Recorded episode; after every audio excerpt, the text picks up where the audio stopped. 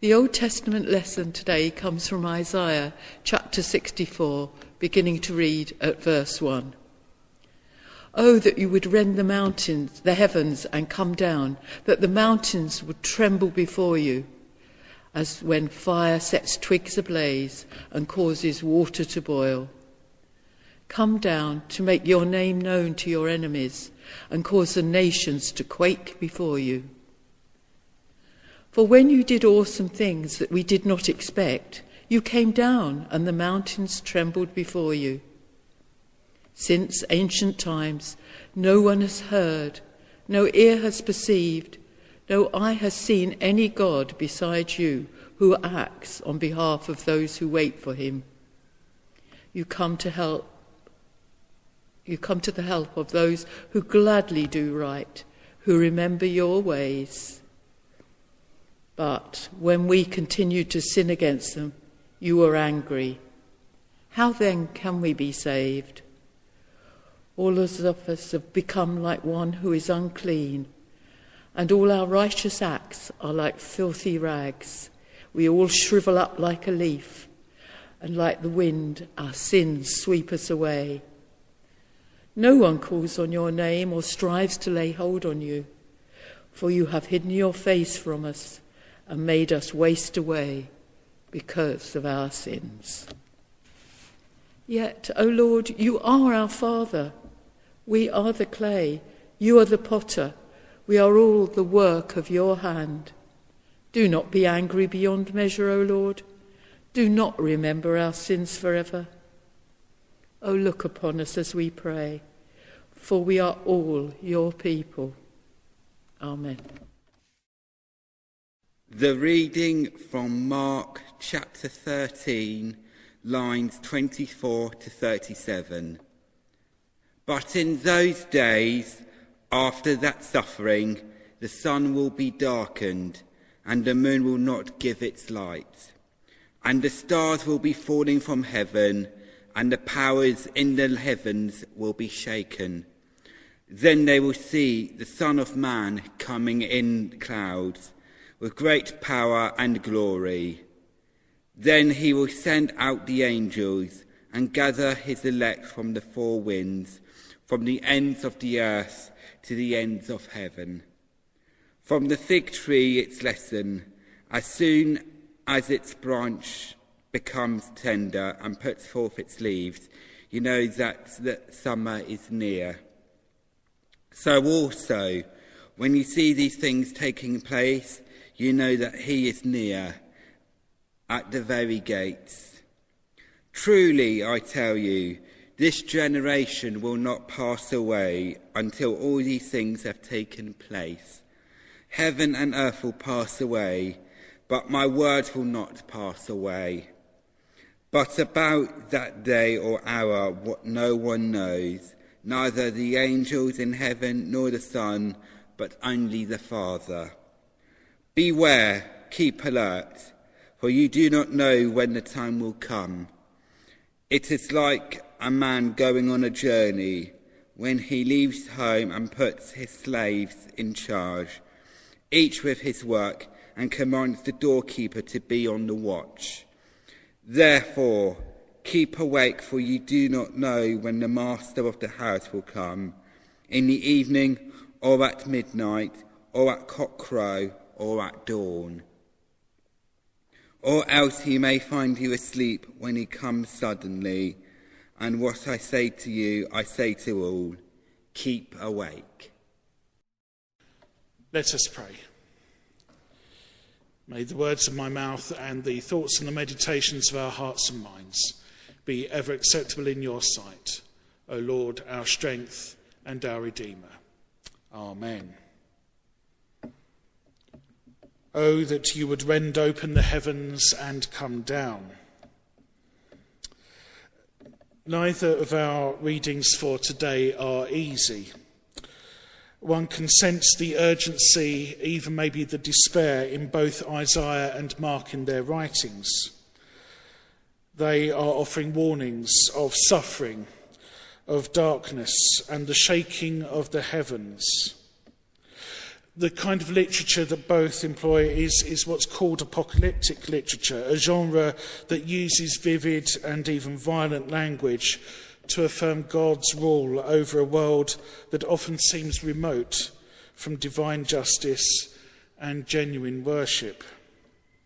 Apocalyptic literature represents the cry of a suffering people who are impatient for change, desperate for God's transforming presence.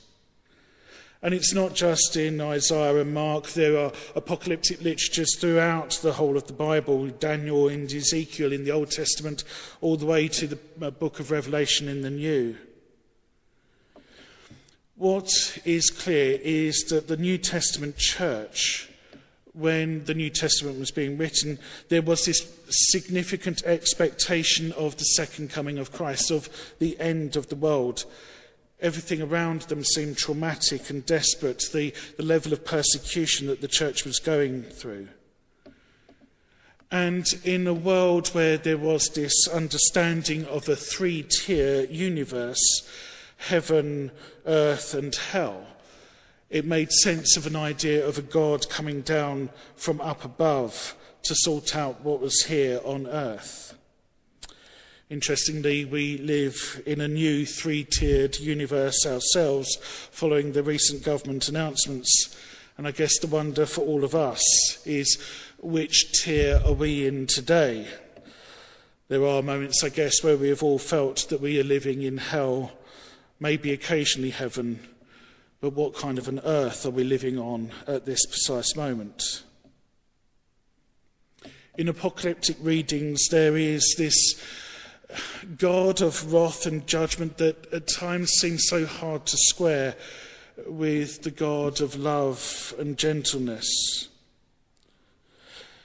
And so much of the church has at times fallen into following this idea of this God of anger and vengeance, hellfire and damnation those dreadful sermons by dodgy televangelists with bad haircuts about being washed in the blood of the Lamb. But actually, I think when we look at these readings, where there is this vivid, scary imagery, we need to try and find something else in there, something of hope that maybe the wrath and the vengeance are for those who have sought to bring injustice and terror to our world. All of this imagery of scariness, of fear, of desperation, it jars with what should be the natural expectation of Advent, of a time of hope of light and joy. The problem is that apocalyptic readings generate confusion, often because people deliberately misinterpret them, because they want to try and maintain a sense of fear.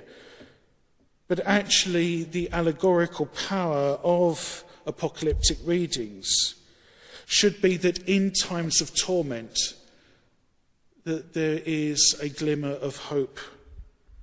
There is a light at the end of the tunnel. Because actually, apocalyptic readings focus on a God who intervenes in the world so that it is turned upside down, that it becomes something new and wonderful. At times of devastation, fear, panic, and pandemic, when all around us seems to be crumbling, we turn to God. We cry out. We want God to intervene. Oh, that you would rent open the heavens and come down. Because, let's be clear, I think for all of us, there have been times this year where God, it all feels a bit too much. God, could you please sort it out? As we are at the end of our resources. Over the past few weeks, I've noticed that for many people, this second lockdown seems so much harder than the first one, and the first one was tough enough. we are more weary. Maybe the time of year and the shortening of days doesn't help either. Maybe there are fears about what type of Christmas and festive season we are going through. Our resources are low. Our energy levels seem to be crumbling. Our finances as a nation, well, it's going to be an interesting few years ahead. And for frontline charities and churches, the situation is also troubling. We are worried that the cupboard might soon be bare. How will we respond to those in need? How will we be people of hope? The continuing pandemic means that this year's Advent is for many a time of suffering, of darkness, and a shaking of all that seems certain.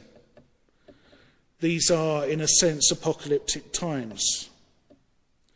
So maybe we can therefore identify closer with the Jewish and Christian people of the Bible, whose desperate hope and impatient longing were expressed in these dramatic literatures.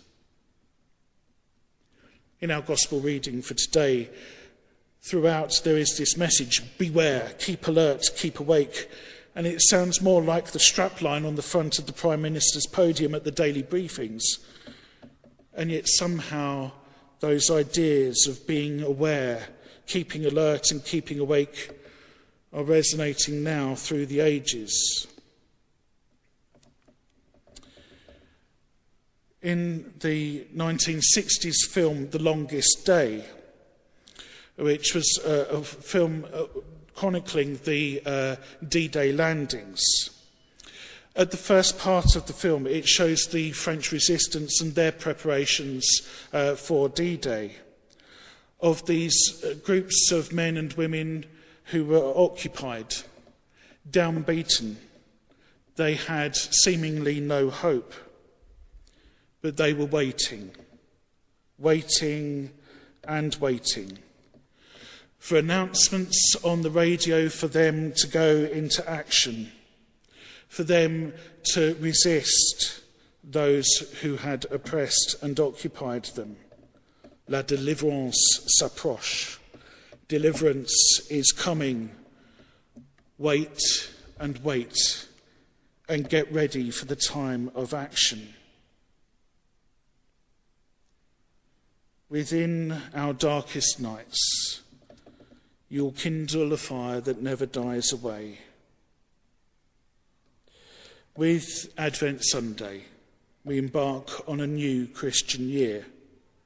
This is not a routine movement in the cycle of the seasons, it is a reminder to us that God's light and God's love will finally triumph. Amongst all of the gloom, let us seek out those signs of hope. And they have started to appear the truly wonderful news about the vaccines and our hope that they might be in place soon. It is good news. It is worth celebrating. The world can be more hopeful. In less than two months, the narcissist in chief will no longer have his fingers on the nuclear launch codes. There are glimmers of hope. Oh, that you would rent open the heavens and come down.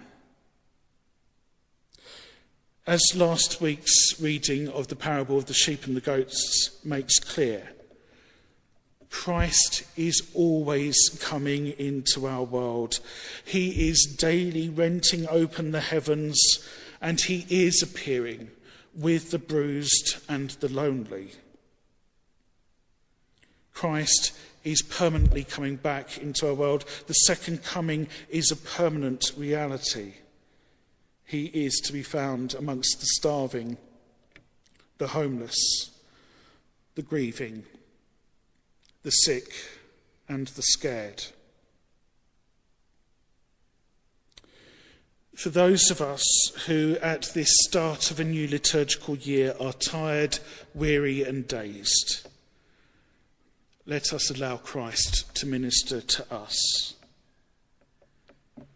But let us also be people who are waiting, waiting and getting ready to respond. It is easy to despair. Look at the threats to democracy. Look at the devastation to so many lives, so many vulnerable people across our country. It's natural, maybe, that we want God to come and sort it out. But maybe God is requiring us to do that work. That we have been waiting in and amongst the darkest of moments. But we are called to action. We are called to be people of hope. During my ministerial training, um, our homiletics uh, tutor said to us, Whatever you do, you have to try and seek out the good news. You have to seek out the hope. Where is the good news? The good news in all of this, it might be you and it might be me.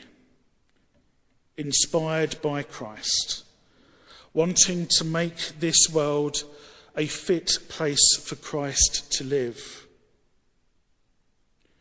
Christ is coming amongst the bruised and the lonely.